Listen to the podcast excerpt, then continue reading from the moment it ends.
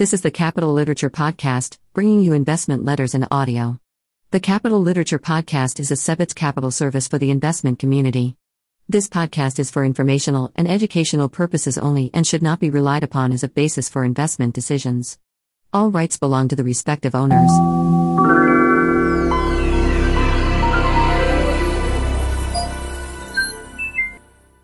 Worm Capital, third quarter, 2021. Dear partners, one of the concepts that we think about quite often as investors is the idea of aggregating marginal gains. The theory, briefly explained, is that the best way to enhance odds of success is to continuously rip apart your process and see what can be improved, even if only by 1%. When you accumulate enough of these marginal gains over time, 1% of efficiency here, 2% there, etc., the results can be dramatic, especially relative to your peers or competitors. Even better, if you apply the process continuously, marginal gains can accumulate exponentially. Like the magic of compound interest, things can get very interesting over time.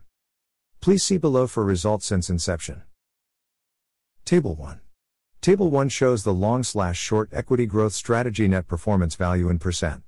Strategy, September minus 0.41%. YTD minus 19.15%. 1 year 11.43%. 2 year 129.47%. 3 year 48.72%. Inception 39.80%. S&P 500 TR, September minus 4.65%. YTD 15.93%. 1 year 30.01%. 2 year 22.36%. 3 year 16.00%. Inception 16.13%. End of Table 1. Table 2. Table 2 shows long only equity growth strategy net performance value in percent. Strategy, September minus 0.13%.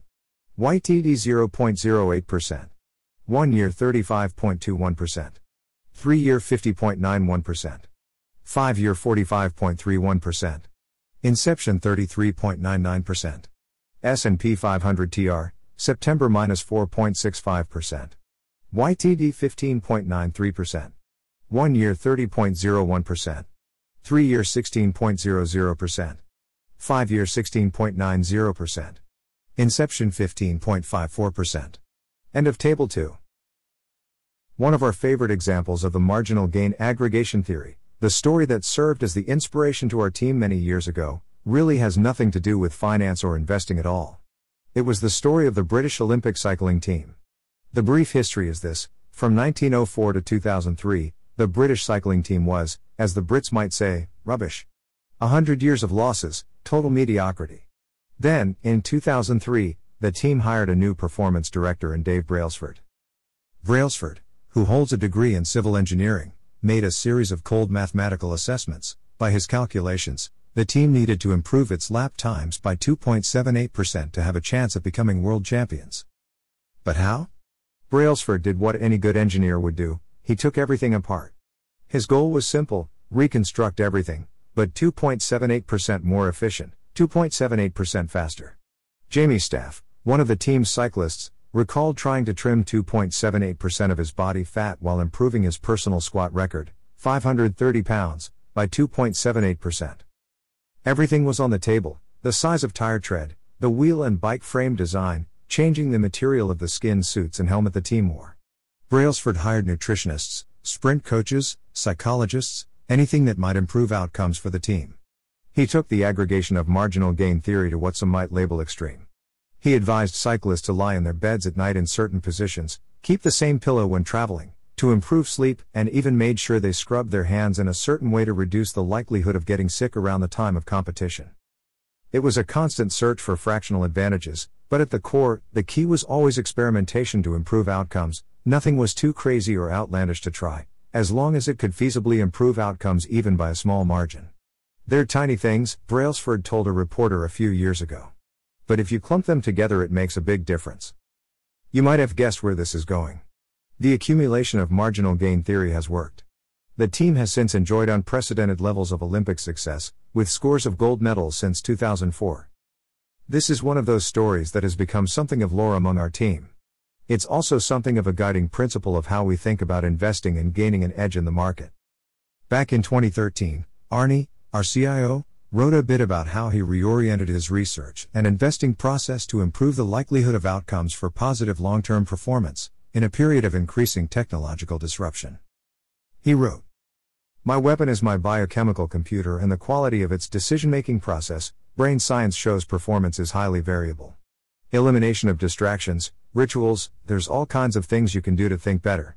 I've found if I consciously slow down the research process, I get the best results. Really dive deep into one thing at a time, to the exclusion of all else. Make it personal, get obsessed sort of thing. I've developed lots of silly time savers. Same sandwich for lunch every day, you'd be surprised how much time that saves. No more where to go, what to eat. No football watching or playing golf for last two years. Of course, I hope my opponent enjoys such things, and to the fullest extent. A bit tongue in cheek, maybe, but these aren't just simple time hacks. These are tools we can deploy to gain an edge over our competitors. Investing is the most competitive game in the world, with the highest stakes imaginable, and we want to win. But how? Our view of edge is everything. It's a search for marginal gains at any corner of the process to optimize the research and portfolio management effort. We think about this constantly, no extraneous internal meetings. Very little marketing, you won't see Arne on CNBC. Avoid checking stock quotes too often. Focus on the businesses we own, and the businesses we might own someday soon. Read more books, listen to more podcasts, cut out the noise as much as possible in the pursuit of becoming experts in the industries we study. Want to listen to 50% more audio content? Easy. Set your speed at 1.5x. Our view of investing edge is, in many ways, that it's simply a continuous search for accumulating marginal gains to optimize our portfolio for the best possible outcome over a multi year period. This idea doesn't just apply to our own process. In practice, it's a heuristic, a tool, we use to identify companies that we want to own. Our core portfolio as of this writing, TSLA, Spot, Shop, ABNB, and AMZN are all premier examples of companies that use the concept of aggregation of marginal gains to continuously improve their value proposition for customers. After all, what is innovation if not just a continuous search for fractional advantages in business? Amazon, for instance, accumulates marginal gains by compressing their costs year after year for consumers, creating an infrastructure and logistics network unrivaled by its peers. In the short term, the market can often misunderstand the intentions of the marginal gain accumulators, but over time, their value creation becomes obvious in hindsight. The way we see it, Tesla is perhaps the generational example of the marginal gain aggregation theory. It's also been our largest position for several years now. There are many ways to characterize and value this business, see previous letters for long form write ups, but perhaps the best way to think about the company is that it is a highly vertically integrated software and hardware firm that's devoted entirely to aggregating marginal gains across its organization. The goal? Lower costs, improve throughputs, and dramatically enhance the value proposition, at scale, for consumers.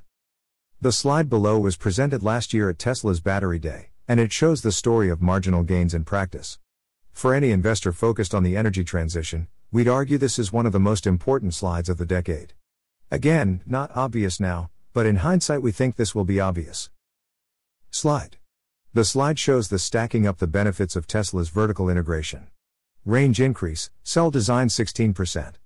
Anode material 20%. Cathode material 4%. Cell vehicle integration 14%. Total 54%. Dollar slash kWh reduction, Cell design 14%. Cell factory 18%. Anode material 5%. Cathode material 12%. Cell vehicle integration 7%. Total 56%. Investment per GWH reduction, cell design 7%. Cell factory 34%. Anode material 4%. Cathode material 16%. Cell vehicle integration 8%. Total 69%. End of slide by experimenting with every component of its battery, from cell design, anode material, cathode material, to the process by which cells are placed into the vehicle, to even the design of the cell factory itself. Tesla is working to achieve an astounding vehicle range increase of 54% while simultaneously decreasing the cost of produce throughput by 56%, i.e., expressed as $/kWh of battery production. We believe we're at the very early stages of exponential growth in electric vehicles, and value, along with talent, capital, and other necessary resources, will accrue to the winners of this radical disruption cycle.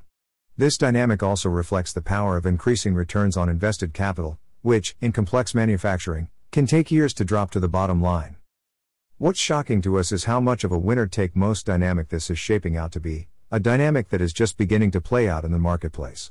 At a recent crisis meeting held at Volkswagen, the largest auto manufacturer in the world, Chairman Herbert Diess told his employees that, if everything stays the same, VW is no longer competitive with Tesla. One of his top lieutenants later noted that Tesla is producing its EVs about three times more efficiently. Tesla, he said, is in a different dimension in terms of productivity and profitability. The dynamic unfolding is sort of like the mechanical hare at an old fashioned greyhound race the dogs can chase the hare, but they'll never catch it. It's an unfair race, Tesla is just too far ahead, and the lead expands by the day. To be clear, right now no other company across the automotive or energy landscape is even close to catching Tesla, on batteries, vehicle production, autonomous software, in large part because other firms simply do not have the organizational DNA that prioritizes the continuous aggregation of marginal gains at scale above everything else. And this makes sense. Mature organizations that enjoy significant cash flows and profits rarely have the financial incentive to radically upend their business models overnight. There's no incentive to pivot, let alone pivot quickly, which is arguably the major challenge and opportunity of the next decade for investors. Rather than risk investing in unproven business models, large organizations tend to suffer from status quo bias and only transition when it's too late. Organizations serially underestimate the rate of change, and particularly underestimate the rate at which customer preferences can change, sometimes overnight. This is a particularly serious problem for any firm engaged in complex manufacturing.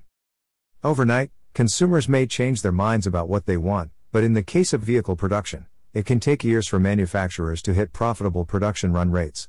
This creates existential risks for these firms, and it's also a good reminder of why it's so important to listen to customers, not CEOs, when thinking about investing. Now, when it comes to valuation of these business models, during periods of relative industrial stability, it makes sense to value them as a multiple of an historic metric, earnings, cash flow, etc. But we're not living in a period of relative industrial stability. We're living through industrial chaos, and so an investor's valuation strategy must adapt as well. We need to look forward to find value, not backwards. In other words, it's silly to value a business as a multiple of historic cash flows if there exist high odds that those cash flows will diminish significantly over time, and potentially very quickly. Certain businesses, because of their inability to adapt and innovate, should arguably be valued at near zero today, at least until they can at least prove they have an ability to compete and generate meaningful cash flows in the future.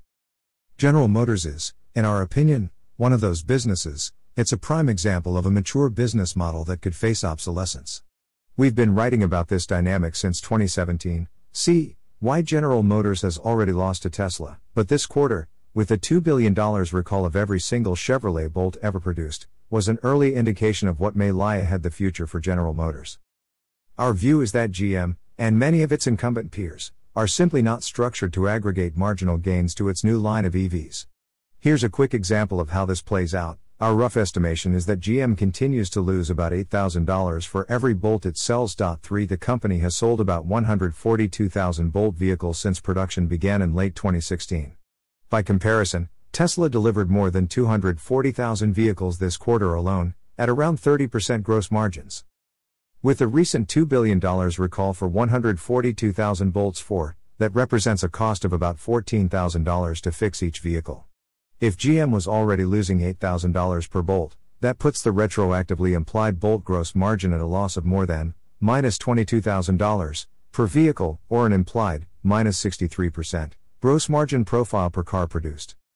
Tesla, meanwhile, has achieved phenomenal returns on their invested capital, and as a result, it has enjoyed accelerating net income growth over the last five years.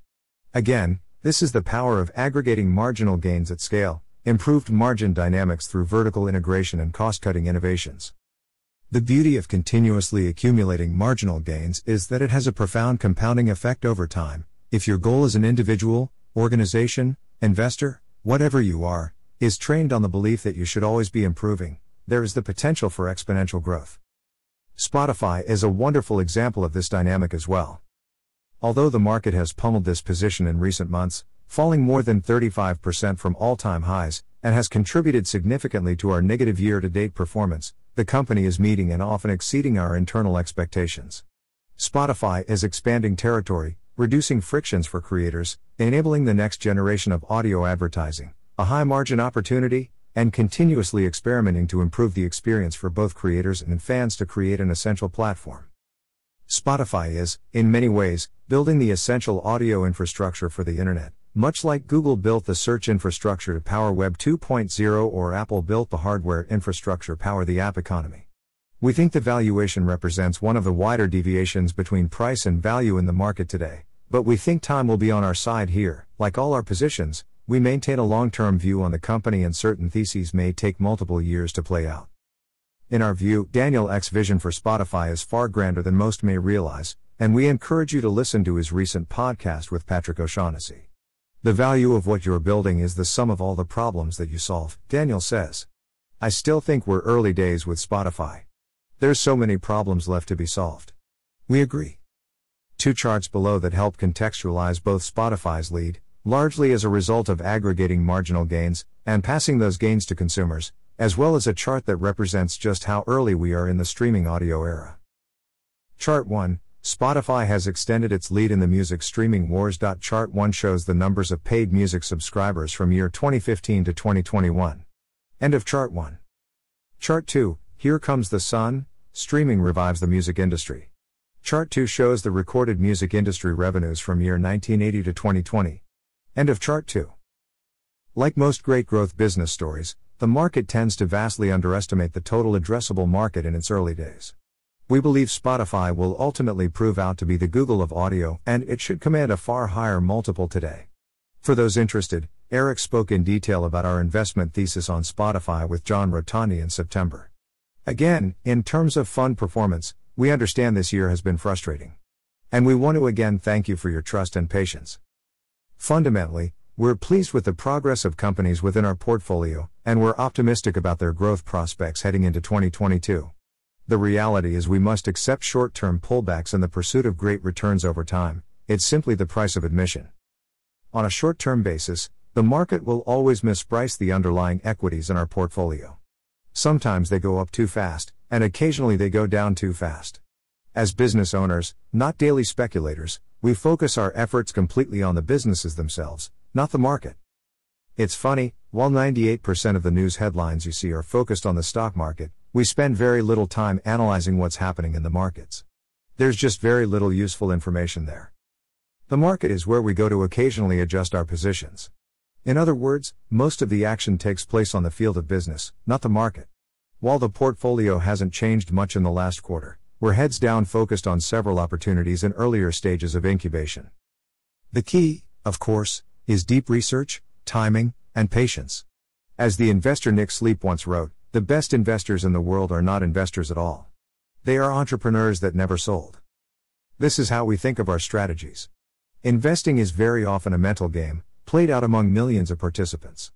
We happen to believe that this decade will present an incredible opportunity for long term minded investors who can withstand the swings and drawdowns of the market. We are so early in so many areas that we study, transportation, energy, e commerce, digital streaming, entertainment. The power laws of the new industrialized economy are inherently deflationary and potentially exponential. Our job, and frankly our obsession, is to go deeper on these businesses than our competitors, and to get ourselves, and our partners, into position. If anything, the purpose of the aggregation of marginal gains theory is this we use it to get in position at a time when positioning is the most important element for investors to consider.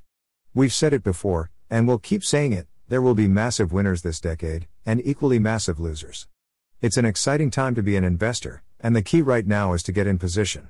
We're early in the exponential curve, but when the inflection hits, it can hit very quickly. Sincerely. Arne Alsin, founder, CIO and portfolio manager. Zach Lash, CFA COO. Daniel Crowley, CFA Director of Portfolio Management. Eric Markowitz, Director of Research. Philip Bland, Director of Investor Relations. Emily Bullock, Head of Compliance.